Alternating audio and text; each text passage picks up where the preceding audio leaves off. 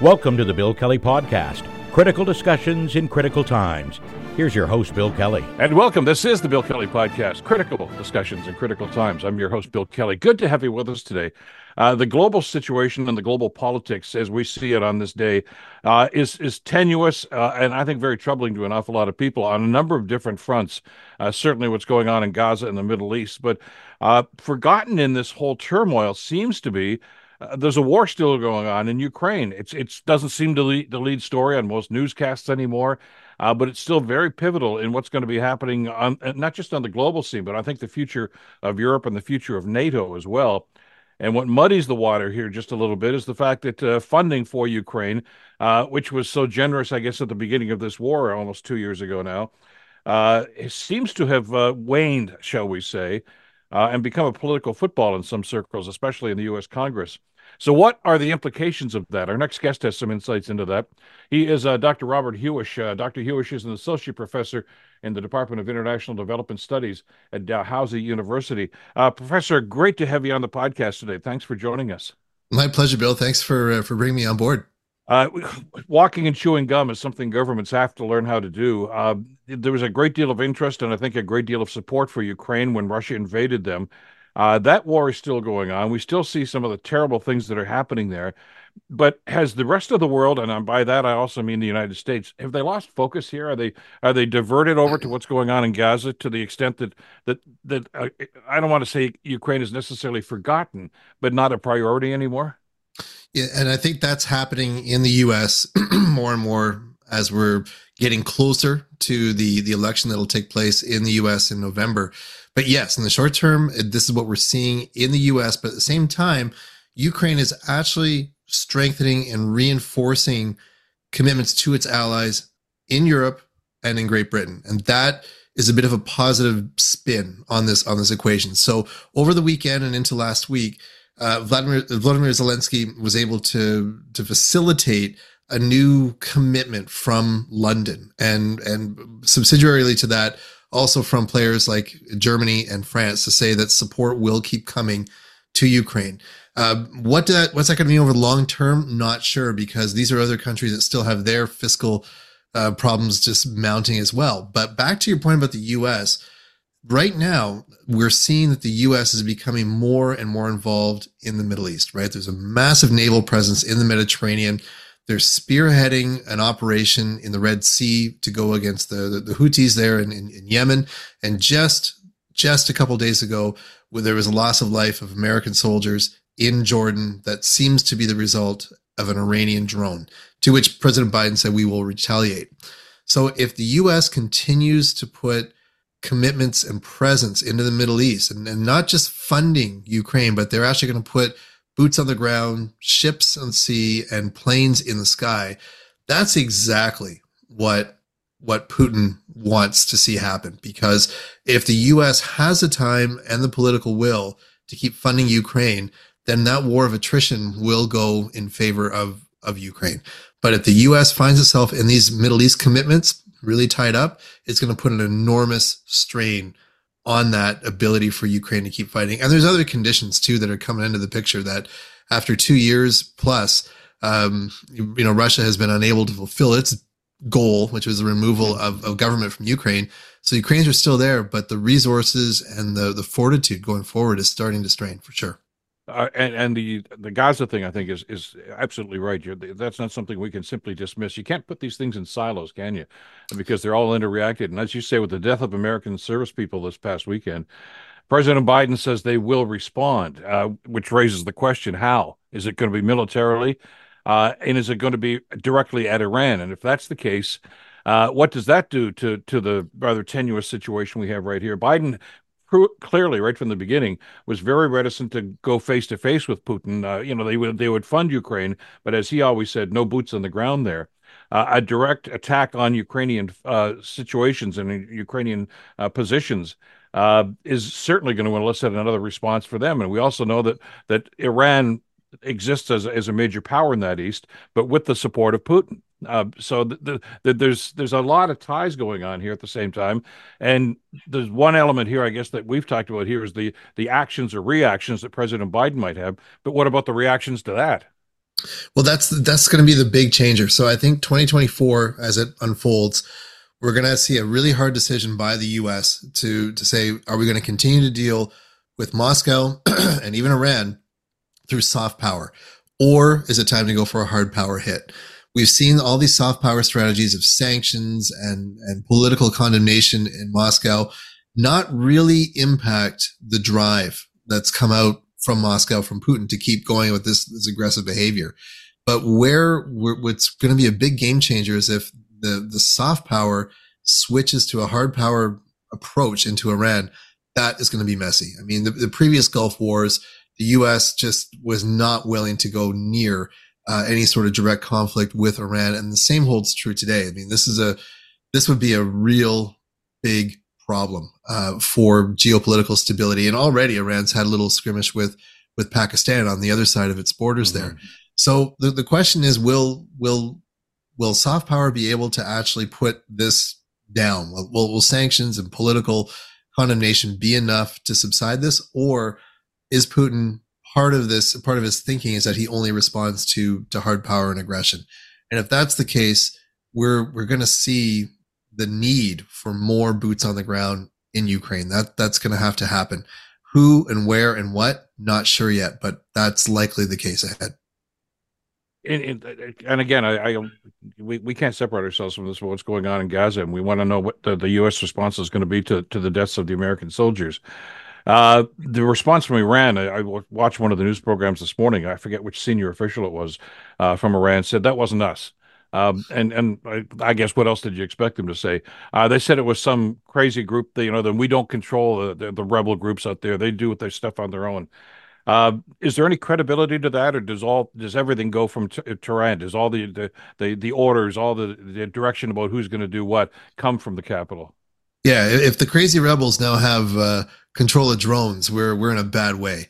Um, but I mean, what you just said there is, is right on the money because Iran has had a lot of influence in all of these conflicts more recently. We know that the, the, the, with, if we go to, to, to Hamas there in, in, in Gaza, the weaponry that's come into Hamas has come through Iran. We know that, uh, the, the sponsorship of the Houthis in Yemen that are attacking container ships, also Iran. We know that drones from Iran have been visible in the conflict with Russia and Ukraine. So they've got a hand in all of this, but it's usually done through their proxy groups. It's it's it's it's Hamas, it's Hezbollah, it's the Houthis, it's those that are just arm's length enough so they say it's not us. We can't be called out uh, in, in in any sort of international forum for this action. But ultimately, when we're seeing these smaller groups engage in this conflict, the, the, the thing that's got to be remembered is that it, it costs money to finance this. It costs expertise and technology. The leadership at Hamas isn't in Gaza, right? They've, they've been, they've been based in Egypt. They've been based in Qatar. They've been engaged in these international organizations. We know that they've gotten funding uh, out of Turkey as well. These are globally connected groups to which Iran right now is finding itself in a really important position to keep that conflict alive, to keep resources going to Russia. And there's other actors even coming into it now. I mean, North Korea is getting involved with with uh, supplying weaponry to to Moscow as well. And what it is, it shows that there's a real strategic alliance forming amongst these countries, but one that's also hanging by a thread. Uh, technological capability that NATO nations are pursuing are just they are far superior than what you're going to see out of those countries right now. I mean, there's no forward innovation of technology in those countries. It's all reverse engineering, copycatting previously uh, previous technology in that way. Uh, the research that Britain's putting forward, Germany's putting forward, the French have come forward as well to help support Ukraine. This is about making sure you have a very well equipped, skilled, and now experienced military that's able to basically stand up to an armored regiment and and put them in in disarray very quickly with just rockets over uh, rockets and backpacks.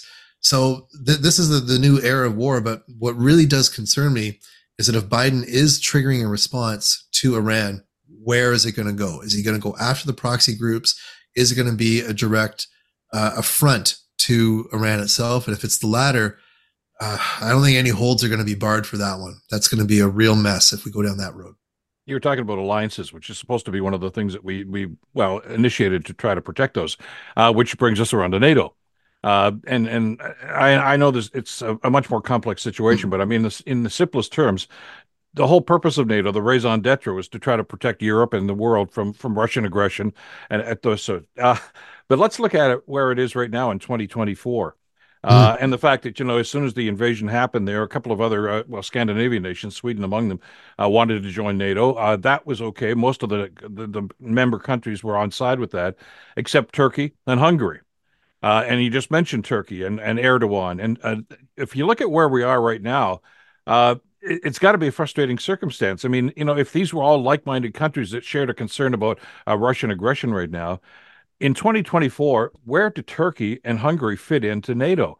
Uh, the leaders of those countries are are not the sort of people that you think would be on side and, and allied with the United States and other uh, member nations, France, the UK, etc. Uh, their attitude towards Russia kind of indicates that they're on the other side of the fence, or at least sitting on the fence in something like this. Um, and, and, here we have, by the way, Hungary still uh, you know, not supporting uh, wholly what's going to be happening with new members to, to NATO right now. Uh, Turkey came on side. Turkey is still an asset because, from a, a, military strategic standpoint, you've mentioned that to us in the past. Uh, NATO needs Turkey. They need the bases there. Uh, their leader, they don't have a whole lot of time for, but there's a, a strategy in place here. How effective can NATO be when there are there is no necessarily unanimity, but they don't seem to be speaking with one voice on some of these key issues? Yeah, that's a really good point. And it's also when NATO imagines what it's going to do with its cooperation with its resources. So we've seen, especially from Canada, talking about NATO, Arctic protection, Arctic, Arctic, Arctic. We don't have the resources to really protect the Arctic right now. That's that's quite clear. I mean, I know we're here in Nova Scotia building boats that are supposed to be doing uh, patrols and whatnot, but it's not going to stop a Russian nuclear submarine, right? So that's mm-hmm. one thing that's sort of been distracting and not really getting down to the brass tacks of what's needed. I just recently came back from a NATO conference in Poland in December. And now there's a country where you feel a military presence because a lot of the top brass in Poland realize that if there is a conflict, they're going to be the front line. So they're starting to prepare today. They're starting to get things a bit more militarized there just in case it goes forward. So now that kind of speaks to where NATO really needs to figure out what it's going to do. It needs to try to find a way to get resources to the nations that are going to be on the border of this conflict. So Poland's in there, Latvia, Estonia, Finland, of course, was also say, whoa, yeah. are we next when it comes down to this? And with your point about Turkey, it's great because you know, Turkey is a country that does not have full control of its borders. There's there's conflicts in the far eastern part of, of Turkey that remain to the day. They've been going on for decades. Whereas the western part of Turkey, where Asia and Europe kind of meet each other, that is one of the most important shipping traffic lanes in the world. So you you've got to have this this sense that that is somehow protected. But with with Erdogan, who's been traditionally deceptive in his leadership, has sort of bid players off to each other, whoever is, is the, the, the most opportune political ally at the time, is basically in a country that doesn't have control of itself. And that's the risky part with, with NATO is that you have these geostrategically important places that are not really on board. And, and that just throws, uh, throws an, an element, uh, that, that no one sees coming. And I think that, what NATO needs to do is maybe for the short term worry less about the Arctic uh, technology that's going to need to be, you know, invested there to to ward off Russian submarines, and more about trying to defend Eastern Europe because that's where physically and politically things are going to be at risk of falling over to the other side and and I don't want to be dismissive of what's going on in the Arctic because, as you've told us in the past, it, it's a real and a clear and present danger, uh, to use mm-hmm. that phrase. Uh, Russia has a presence there already. So does China uh, and others. Uh, but this seems to be of a more immediate nature right now. I know that President Zelensky was uh, again doing the touring over the last couple of days. He was in he was in Germany, as a matter of fact. I know you saw that story, and basically reminded the German government, if you guys don't step up here uh, and and recommit uh, to to what's going on in right now, uh, you're not in the crosshairs, but you're going to get sucked into this militarily. Uh, Poland is in the crosshairs, and they realize that. I mean, they they can see it. And to to quote Sarah Palin, we can see you know what's going on from our borders. There, we can look at our backyard. Uh, but yeah. Germany, of course, is one of the major powers right there in Europe. uh, is going to be front and center. And Zelensky suggests that if things don't go well in Ukraine, uh, the Germany is going to have to get involved militarily, and I don't think anybody wants to see that happening. So, mm-hmm. you know, it, I guess that it's a kind of a reminder tour, I guess, that he's doing, isn't it, Professor, to simply go around to these nations, to France and to Germany and others, and say, look, don't lose track of this because the old domino theory that we talked about in the 60s is still very much in play here in Putin's strategy.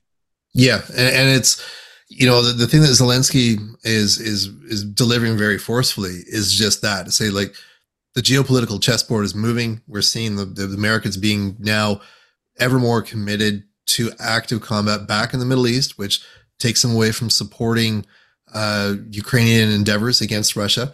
But the other thing that sometimes gets missed, but it's always there, is the energy dependency that Germany and France have positioned themselves to be dependent upon Russia for.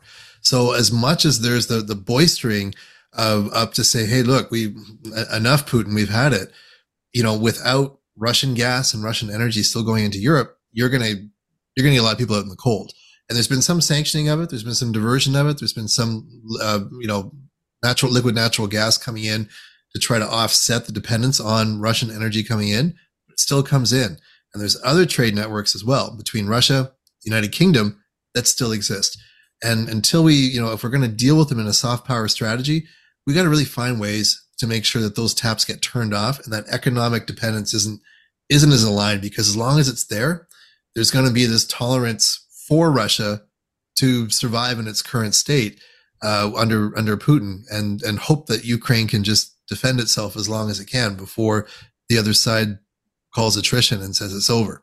So with, with that kind of a strategy, that's not really convincing. But if Ukraine was to, you know, be in a worse position, if action was to start, say between Russia and Poland or, or Kaliningrad, the piece of Russia just above Poland, anything to come in there to to cause an on the ground conflict would yes would bring the rest of Europe into the equation. I don't think anyone's prepared for that.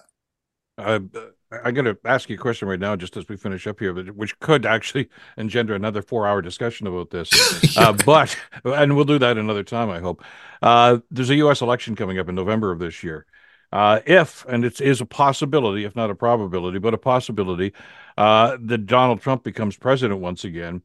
Uh, I, I, hate to think of what that would do to the dynamic here. I mean, he certainly is aligned with Putin. Uh, does he? And, and, one of the things I think that's concerning here, as you talked about, is how important NATO is to this whole conflict in Ukraine. NATO was weakened considerably during the four years that Trump was in the White yep. House. Uh, if he returns again, does he turn his back on that? Does he does he turn off the tap in funding? And what does that do to the dynamic right now? Because clearly, uh, in as much as there seems to be, you know, uh, some some Republicans in the House that are using uh, funding for Ukraine as a political football right now, uh, with with Trump, it's not going to be a political football. He's just going to take his football and go home. Uh, and which could leave Ukraine high and dry. Uh, is, is Putin ragging the puck now, waiting to see what happens in November? It's you know it's always scary looking into the crystal ball, but yeah. uh, you know I think we do have to look into the scary crystal ball uh, in this way. I mean, the first time that Trump came in, uh, everyone was surprised, including the people around him, that, that he got it. Which is why in his office he he didn't have the the place loaded with with experts uh, and advisors and people who had a specific agenda. They sort of make it up as they went. Now this is different. Trump 2.0 would be armed to the teeth with with these folks who have a very clear agenda of what the world should look like.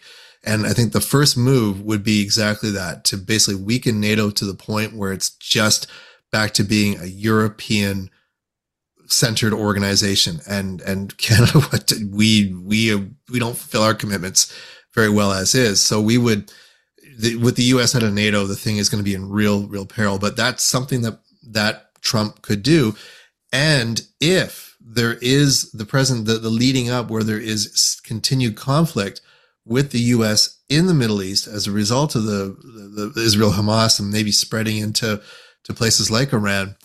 If that gets served up to Trump, if he wins, uh, all bets are right off because you're going to be dealing with Iran and uh, and Washington that will have very little regard for international order. Now that's really scary when you have two belligerents that have got chemical and biological warfare weapons at hand. That's something that we might want to just remind ourselves of. But the last thing is, is that if there is conflict that breaks out between now and the election under Biden's Biden's watch, the U.S. traditionally has been very reluctant to change the commander in chief if there's active war that breaks out. Not saying there's going to be a full declaration of war between now and then, but if it goes in that direction, that would be the one thing that might turn the tide back for the Democrats to hold the White House, if if not uh, other branches of government.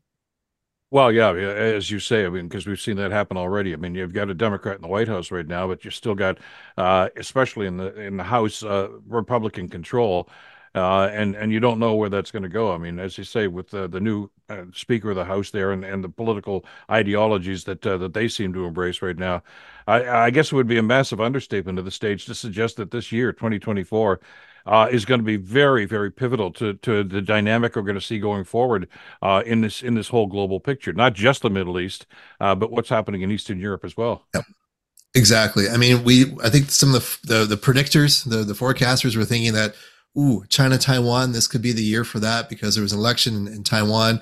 Uh, we see some moves being pulled in India as well as being a place that could have potential conflict around its borders or even internally. Uh, but now it's this chessboard has moved so quickly to to bring the U.S. into a position where it could have active, engaged uh, conflict on the ground again in the Middle East. And if that occurs, whoever is going to hold that White House, uh, the, the, pieces are going to fall in very, very different ways. Uh, we can only hope that that they see that, that these things are connected ultimately. That uh, a war in the Middle East is an advantage to to Vladimir Putin's goal of continuing Russian aggression in Eastern Europe. Well, and President Xi's goal too in the South Pacific, which uh, again yeah. is something we'll have to touch on another time. Uh, Professor, always a pleasure. Thank you so much for spending some time with us today. Really appreciate it.